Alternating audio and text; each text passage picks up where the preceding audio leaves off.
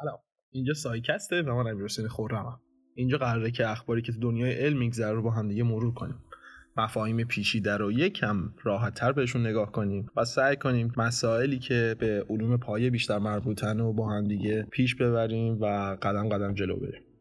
انگیزه اصلی که باعث شد که من این پادکست رو شروع کنم اینه که توی دنیای امروز توی حداقل فرهنگی که ماها داریم الان زندگی می‌کنیم و توی اتمسفری که داریم نفس می‌کشیم یه مقدار سخت شده اینکه سرمون یکم بالا بیاریم از دنیای روزمرهمون جدا بشیم و بتونیم به مسائل جور دیگه ای نگاه کنیم یا به مسائل دیگه ای نگاه کنیم که خیلی به زندگی روزمره و به قیمت ها و عدد ها و آدم ها و حرف ها خیلی ربطی نداشته باشه.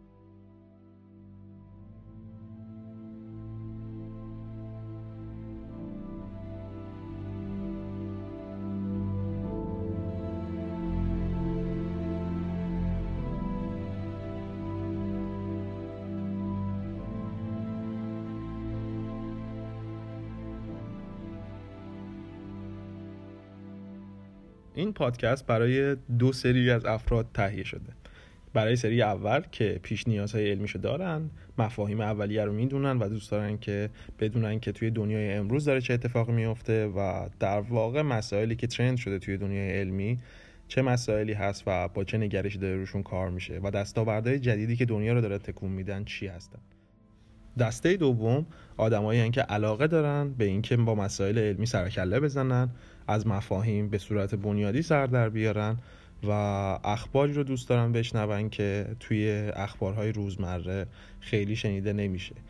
اون اصولا هم به خاطر اثریه که پروپاگاندا داره و چیزیه که ما از دنیای بیرون از طریق رسانه ها می‌بینیم اتفاقای خیلی بدیه که همیشه داره میفته این پادکست واقعا جاییه که یکم دور شیم از فضاهای شبیه جنگ و مجادله ها و انتخابات ها و مسائلی که خیلی به مسائل اجتماعی زندگی ما مربوط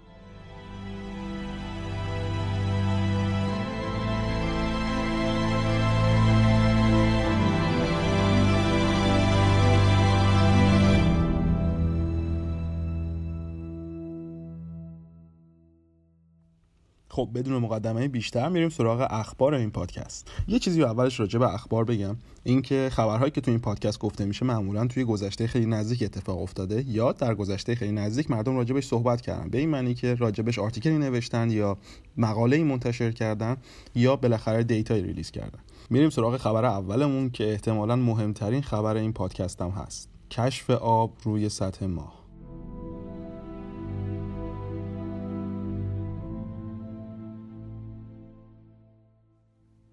خب احتمالا بیشتر شما توی هفته ای که گذشته خبرهایی رو از کشف آب روی سطح ما خوندید یا شنیدید.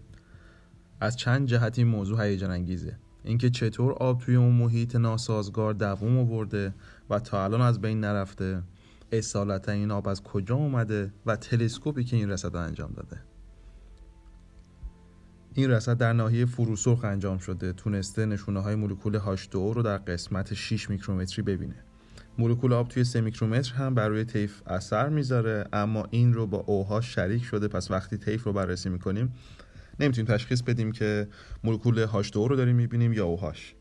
حالا تلسکوپ سوفیا که محصول مشترک ناسا و دیدار آلمانه تونسته خطوط طیفی رو برای قسمتی از ماه رصد کنه و نشونه ای از حضور مولکولهای آب رو در اون پیدا کنه. دقت این محاسبات از سه سیگما مراتب بیشتر و جای شکی باقی نمیمونه. نکته جالبی که این کشف رو هیجان انگیزتر می‌کنه به نوعی معرفی دوباره تلسکوپ سوفیا بعد چند سال کار علمی. تلسکوپی که نه روی زمین نه تو مدار اونه. بلکه سوار یه هواپیما و رصداشو تو ارتفاع 38 تا 45 هزار پایی جایی که اثرهای جوی تو ناحیه مادون قرمز خیلی کمتر انجام میده. برای اینکه طیف تمیزتر به دست بیاره برای بررسی. نکته دیگه این که حد زده میشه که این آب داخل شیاری دور از نور مستقیم خورشید باشه نه روی سطح. برای همین هم با وجود تحقیقات زیاد تا به امروز نشونه هایی از وجود آب پیدا نشده بوده.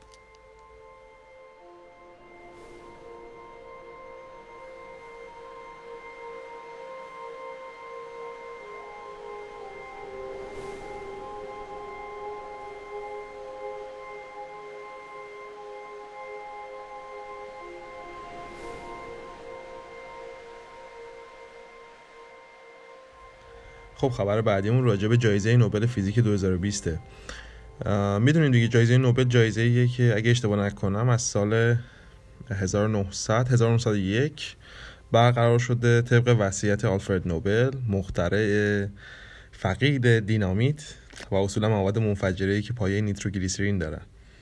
اواخر عمرش سخت پشیمون بوده به خاطر سوء استفاده هایی که از کاراش شده بوده و وصیت کرد که مبلغ بسیار زیادی رو هر سال با آدمای جایزه بدن که تو حوزه‌های مختلف علمی فعالیت می‌کنن. جایزه فیزیک امسال بین سه نفر تقسیم شده ولی نه به صورت مساوی. راجر پنروز فیزیکدان، ریاضیدان و ایده پرداز در اکثر زمینه ها که یکی از قولهای معاصر محسوب میشه به خاطر اثبات وجود سیاهچالا به عنوان شاهدی بر نظریه نسبیت تمام انیشتین در دهه های گذشته نصف جایزه نوبل امسال رو برده. رینارد گنزل و آندریا گس برای کشف جسمی چگال و ابر پرجم در مرکز کهکشان خودمون یعنی راه شیری نصف دیگه جایزه رو برد. امروز می‌دونیم این سوپر مسیو بلک هول یا همون سیاهچاله ابر پرجرم سیاهچاله مرکزی کهکشان راه شیریه. حالا جدایی از اینا من نمی‌دونم این تبدیل به سنت شده توی کمیته نوبل یا نه که دهه ها بعد از فعالیت یک فرد جایزه اون کارش رو بهش تحویل میدن. نمی‌دونم این به خاطر اینه که تکنولوژی اون سالها نمی‌رسه برای اثبات اون قضیه یا اینکه واقعا تبدیل به یک سنت شده. ولی تمام کسایی که امسال هم جایزه رو گرفتن کسایی بودن که در دهه های گذشته تحقیقاتشون رو انجام دادن.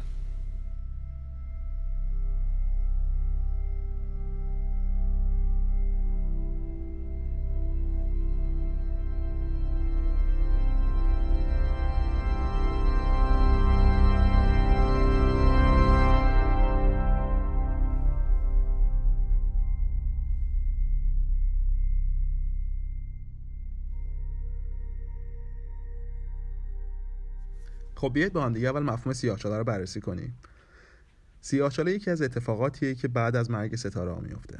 چرا میگیم یکی؟ چون که ستاره ها بعد از مرگشون متناسب با جرمی که دارن تبدیل میشن به کوتوله سفید یا ستاره نوترونی یا سیاهچاله. ستاره شبیه ستاره خودمون یعنی خورشید تبدیل میشه به کوتوله سفید. ستاره ای که یکم از اون پرجرمتره تبدیل میشه به ستاره نوترونی و ستاره هایی که خیلی جرم زیادی دارن تبدیل میشن به سیاهچاله. ما به این دلیل بهشون میگیم سیاه چاله چون نور هم حتی نمی‌تونه از جاذبهشون عبور کنه وجود سیاه یکی از پیش های نظریه نسبیت عام بوده. نظریه نسبیت عام گرانش رو نه به عنوان یک نیروی خارجی بلکه به عنوان یک انحنا در فضا و زمان در نظر می گرفته که این انحنا متناسب بوده با جرم جسمی که داریم راجبش صحبت می‌کنیم. جرم سیاه چاله ها و چگالیشون اینقدر بالا هست که انحنایی که در فضا زمان ایجاد می‌کنه باعث میشه که نور هم حتی از اون انحنا نتونه عبور کنه و نتونه به ما برسه. برای همین هست که بهش میگیم سیاه چاله. برای اینکه شمای کلی سیاه چاله رو بدونید چه شکلیه یعنی حداقل از بیرون چجوری دیده میشه می‌تونید به فیلم اینترستلار مراجعه کنید یا بهتر از اون عکسی که پارسال گروه ایونت رایزن گرفته از یک سیاهچاله برای اولین بار اون رو ببینید و درک درستی ازش پیدا کنید.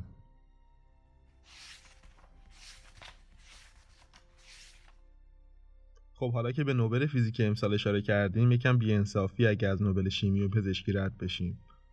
نوبل شیمی امسال بین دو نفر تقسیم شده به نامهای امانوئل کارپنتر و جنیفر دودنا. دادنا فکر می‌کنم دادنا باید درست باشه. این افتخار برای توسعه روش های تغییر ژنتیک بهشون داده شده. کاری که دوباره تو سال 2011 انجام دادن و تو سال 2020 جایزش رو دریافت کردن. هاروی آلتر، مایکل هاتون و چارلز رایس سه نفری هستند که جایزه نوبل فیزیولوژی و پزشکی 2020 رو بین همدیگه تقسیم کردن. کاری هم که این دسته از دوستان کرده بودن کشف یه ویروس جدید به اسم هپاتیت C بوده.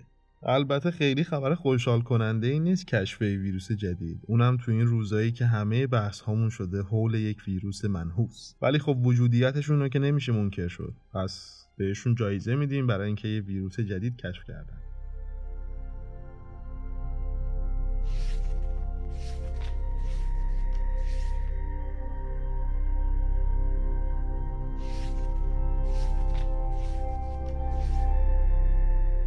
انتشار خبر وجود فوسفین توی جو زهره ایجاد کرده بود. بعد مجله نیچر به نحوی به اونا خاتمه داد. این مجله با بدبینی این خبر رو برای منحرف کردن جهت اخبار عمومی دنیا از سمت اتفاقاتی که در حال رخ دادنه می‌دونه.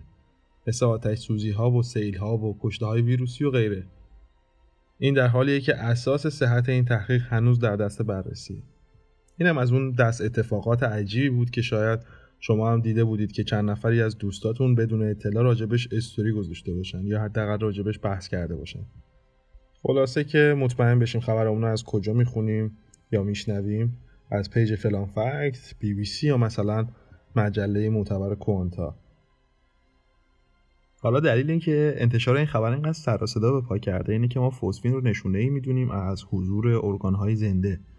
و قبلا هم فوسفین رو توی جو مشتری پیدا کرده بودیم. و بعد متوجه شدیم که توی لایه های پایینتر جو توی فشار و دمای خیلی بالا فوسفین می‌تونه ترکیباتش به وجود بیاد. این هم شبیه همون داستانیه که وقتی متان رو ما توی جو مریخ پیدا کردیم فکر کردیم که می‌تونه حاصل یه متابولیسم حیاتی باشه ولی بعد متوجه شدیم که اینطور نیست.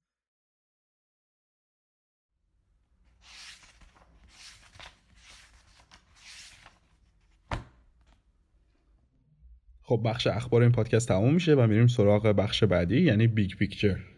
تو این بخش قراره که واقعا یه big picture ی از یک مفهومی ارائه کنیم. یعنی یه کلیتی ازش بگیم مفاهیم اولیش رو بگیم نظریه های پیشرو رو بگیم و اینکه اصلا هدف این نوع تحقیقات چی هست رو مشخص کنیم.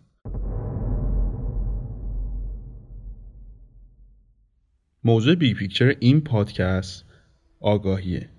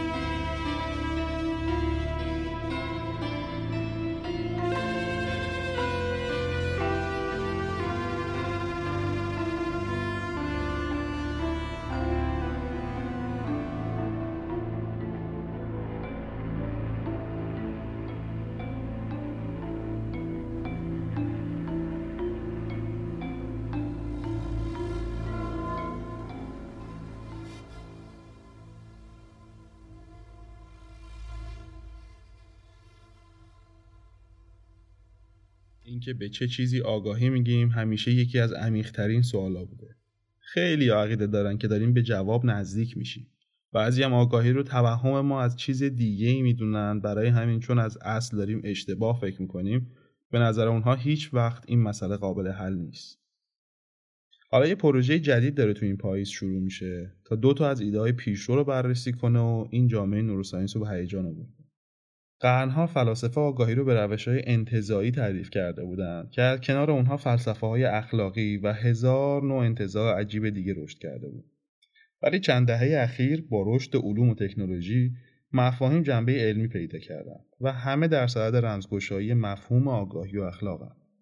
به خصوص الان که با رشد یا یعنی هوش مصنوعی نیاز داریم رویه ها رو خیلی سریعتر بشناسیم تا بتونیم تحت کنترل خودمون داشته باشیمش. خب مردمی که دارن روی این موضوع کار می‌کنن قبل از اینکه بتونن آزمایش رو طراحی کنن یا ایده پردازی کنن نیاز به این دارن که آگاهی رو معنا کنن. یکی از این ایده ها ایده GWT هست. این ایده میگه که در کل کیفیت آگاهی رو مربوط می‌دونن به ظرفیت تجربه وجود داشتن و نه صرفا ضبط کردن محرک های بیرونی یا جواب های اتوماتیک به موقعیت ها. خود این جمله تقریبا تمام کلماتش نیاز به باز تعریف داره. قبول. ولی واقعا انسان خیلی قاصره تو بیان مفاهیم به خاطر محدودیت هایی که از لحاظ زبانشناسی داره. اما حالا حداقل می‌تونیم موجودی که دارای آگاهی هست رو از بقیه جدا کنیم و شاید حتی توانایی طبقه بندی آگاهی رو تو لیول های مختلف رو هم پیدا کنیم. با این تعریف کسی که بیهوش هست رو میشه ناآگاه طبقه بندی کرد اما همچنان نحوه کار کرده آگاهی رو توضیح ندادیم که چطور فرد بیهوش مغزش ریاکشن هایی رو نشون میده به عوامل بیرونی ولی نمی‌تونه اونها رو منتقل کنه این پارادوکس در واقع از سال 2007 شروع شده زمانی که مغز یک بیمار در کما رو بررسی می‌کردن با روش FMRI یعنی Functional MRI به اون می‌گفتن که فکر کنه که الان در حال تنیس بازی کردنه و در اوج بهد و حیرت دیدن که دقیقا مغز همون جوری داره رفتار می‌کنه که انگار یه آدم سالم داره رفتار می‌کنه. همون قسمتی از مغز فعال می‌شد که برای آدمای سالم فعال می‌شد. ولی سوال اصلی اینجاست که چرا اون آدم پس نمی‌تونه هیچ ریاکشنی نشون بده. مغزش که داره مشابه کار می‌کنه. پس کجای کار میلنگه؟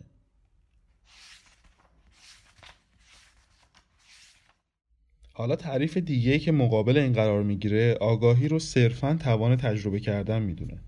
مهم نیست چطور. با این تعریف فردی که تو کما و مغزش رو با FMRI داریم بررسی می‌کنیم و می‌بینیم که مغزش فعالیت های مشابهی با یک آدم عادی انجام میده رو هم آدم آگاه محسوب می‌کنیم این تعریف آگاهی رو کاملا محدود به یک سیستم فیزیکی می‌کنه. نکته جالب اینجاست که آگاهی با توجه به تجربیات گذشتهش تصمیمی رو در حال حاضر می‌گیره که مستقیم روی آینده خودش تاثیر داره.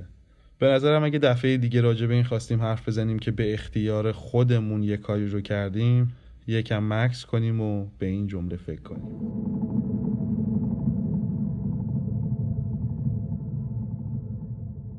حالا امروزه ما به نقطه ای از neural network و deep learning رسیدیم که می‌تونیم آگاهی رو شبیه سازی کنیم. اما این مثل این میمونه که گرانش رو توی یه بازی کامپیوتری شبیه سازی کنیم. این به این معنی نیست که ماهیتش رو می‌شناسیم و سوال اصلی هم همینجاست. این تعریف دوم رو IIT یا Integrated Information Theory و تعریف اول Global Workspace Theory یا GWT میگن. بر اساس تعریف IIT هر سیستمی که اجزای فیزیکی کاری رو انجام میده و به اندازه کافی معماری نتورکی داره می‌تونه دقت کنیم می‌تونه آگاهی داشته باشه. البته این دیدگاه کم بهش نقد نشده. یکی از قولهای این حوزه به اسم سیرل از دانشگاه برکلی این نظریه رو اشتباه نمی‌دونه بلکه در حدی می‌دونه که حتی بهش غلط هم نمیشه گفت. اون معتقده که این نظریه حاصل مجموع کلمات بدون مفهومیه که کنار هم جمع شدن و هیچ ادعای مستقیمی نمی‌کنن که بشه در معرض آزمایش هم قرارش داد. برای همین هم پیشروهای نظریه آیایتی که همین الان یک نقد رو بهش گفتیم در صدد طراحی آزمایشی تا این تئوری رو به چالش بکشن. پیدا نمی کنیم من می‌دونم فرار می‌کنم که کارمون ساخته من می‌دونم من می‌دونم. می‌دونم من می‌دونم. می‌دونم می‌دونم که می‌دونم که می‌دونم می‌دونم که همه جا مورچه داره. می‌دونستم که گیر می‌کنیم. بله درسته ولی ما هیچ شانسی نداریم هیچ حالا بیاین فرض کنیم که یکی از این دو تا نظریه درست باشن نه یه نظریه خارج از اینا درست باشه. بالاخره به جواب این سوال برسیم. سوالی که همیشه ذهن منو مشغول کرده اینه که بیاید از پیچیدگی آگاهی انسانها و حیوانات و چیزهایی که می‌شناسیم فاصله بگیریم. برگردیم به عقب و برسیم به همون سلول اول. اولین سلولی که درست شده. چطوری چند تا اتم و مولکول تصمیم گرفتن که کنار هم جمع بشن؟ تشکیل یه سلول رو بدن. برای یه هدفی کار کنن. تولید مثل کنن و به معنای واقعی آگاهی داشته باشن. این سوالیه که ذهن من از موقعی که وارد دنیای علم شدم مشغول کرده به خودش. یه سوال دیگه اینه که چند سال پیش وقتی دیدم که مردم خیلی جدی دارن روی قضیه آگاهی کار می‌کنن از خودم پرسیدم که آیا امکان داره مایی که خودمون تمام فکرها و تمام نظریه هایی که میدیم معلول همین آگاهیه بتونیم از آگاهی سر در بیاریم؟ یعنی امکان داره مایی که خودمون دستاورد یک چیزی هستیم از ماهیت اون چیز سر در بیاریم؟ برای مثال فکر کنید که شما یک کد دارید می نویسید آیا با یک کد پایتون می‌تونید سورس کد پایتون رو بنویسید؟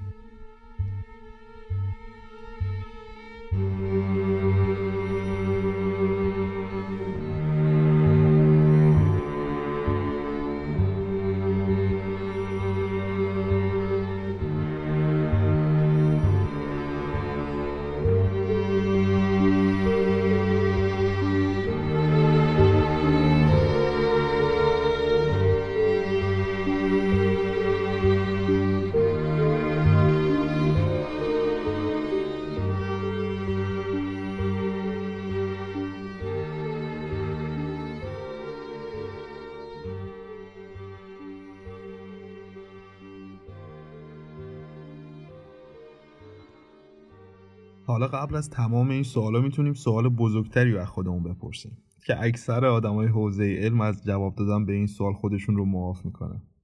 سوال از اونجا به وجود میاد که وقتی داریم از آگاهی صحبت می‌کنیم راجع به چیزی داریم حرف می‌زنیم که به ما القا می‌کنه ما واقعی ما وجودیت داریم و تمام چیزی که از دنیای اطرافمون هم درک می‌کنیم واقعیته. اما حقیقتا ما واقعی هستیم. یا یه شبیه سازی توی کپسول زیستی یا یه برنامه کامپیوتری. آیا آزمایش رو می‌تونیم طراحی کنیم که ثابت کنه جهان ما و ما واقعیت داریم؟ به نحوی که میشناسیمش واقعیت رو سال هاست که دانشمنده دنبال جواب این سوالن و خیلی ها تونستن ثابت کنن که نه. ما به هیچ وجه امکان نداره که بتونیم آزمایشی رو طراحی کنیم تا بفهمیم واقعی هستیم یا نیستیم. خیلی ها هم لحاظ احتمالی رو بررسی کردن و گفتن از بی نهایت احتمالی که می‌تونه وجود داشته باشه خیلی خودخواهانه است که واقعی بودن رو اتفاقی بدونیم که واقعا افتاده. یعنی اینکه احتمال خیلی بالا واقعیتی وجود نداره.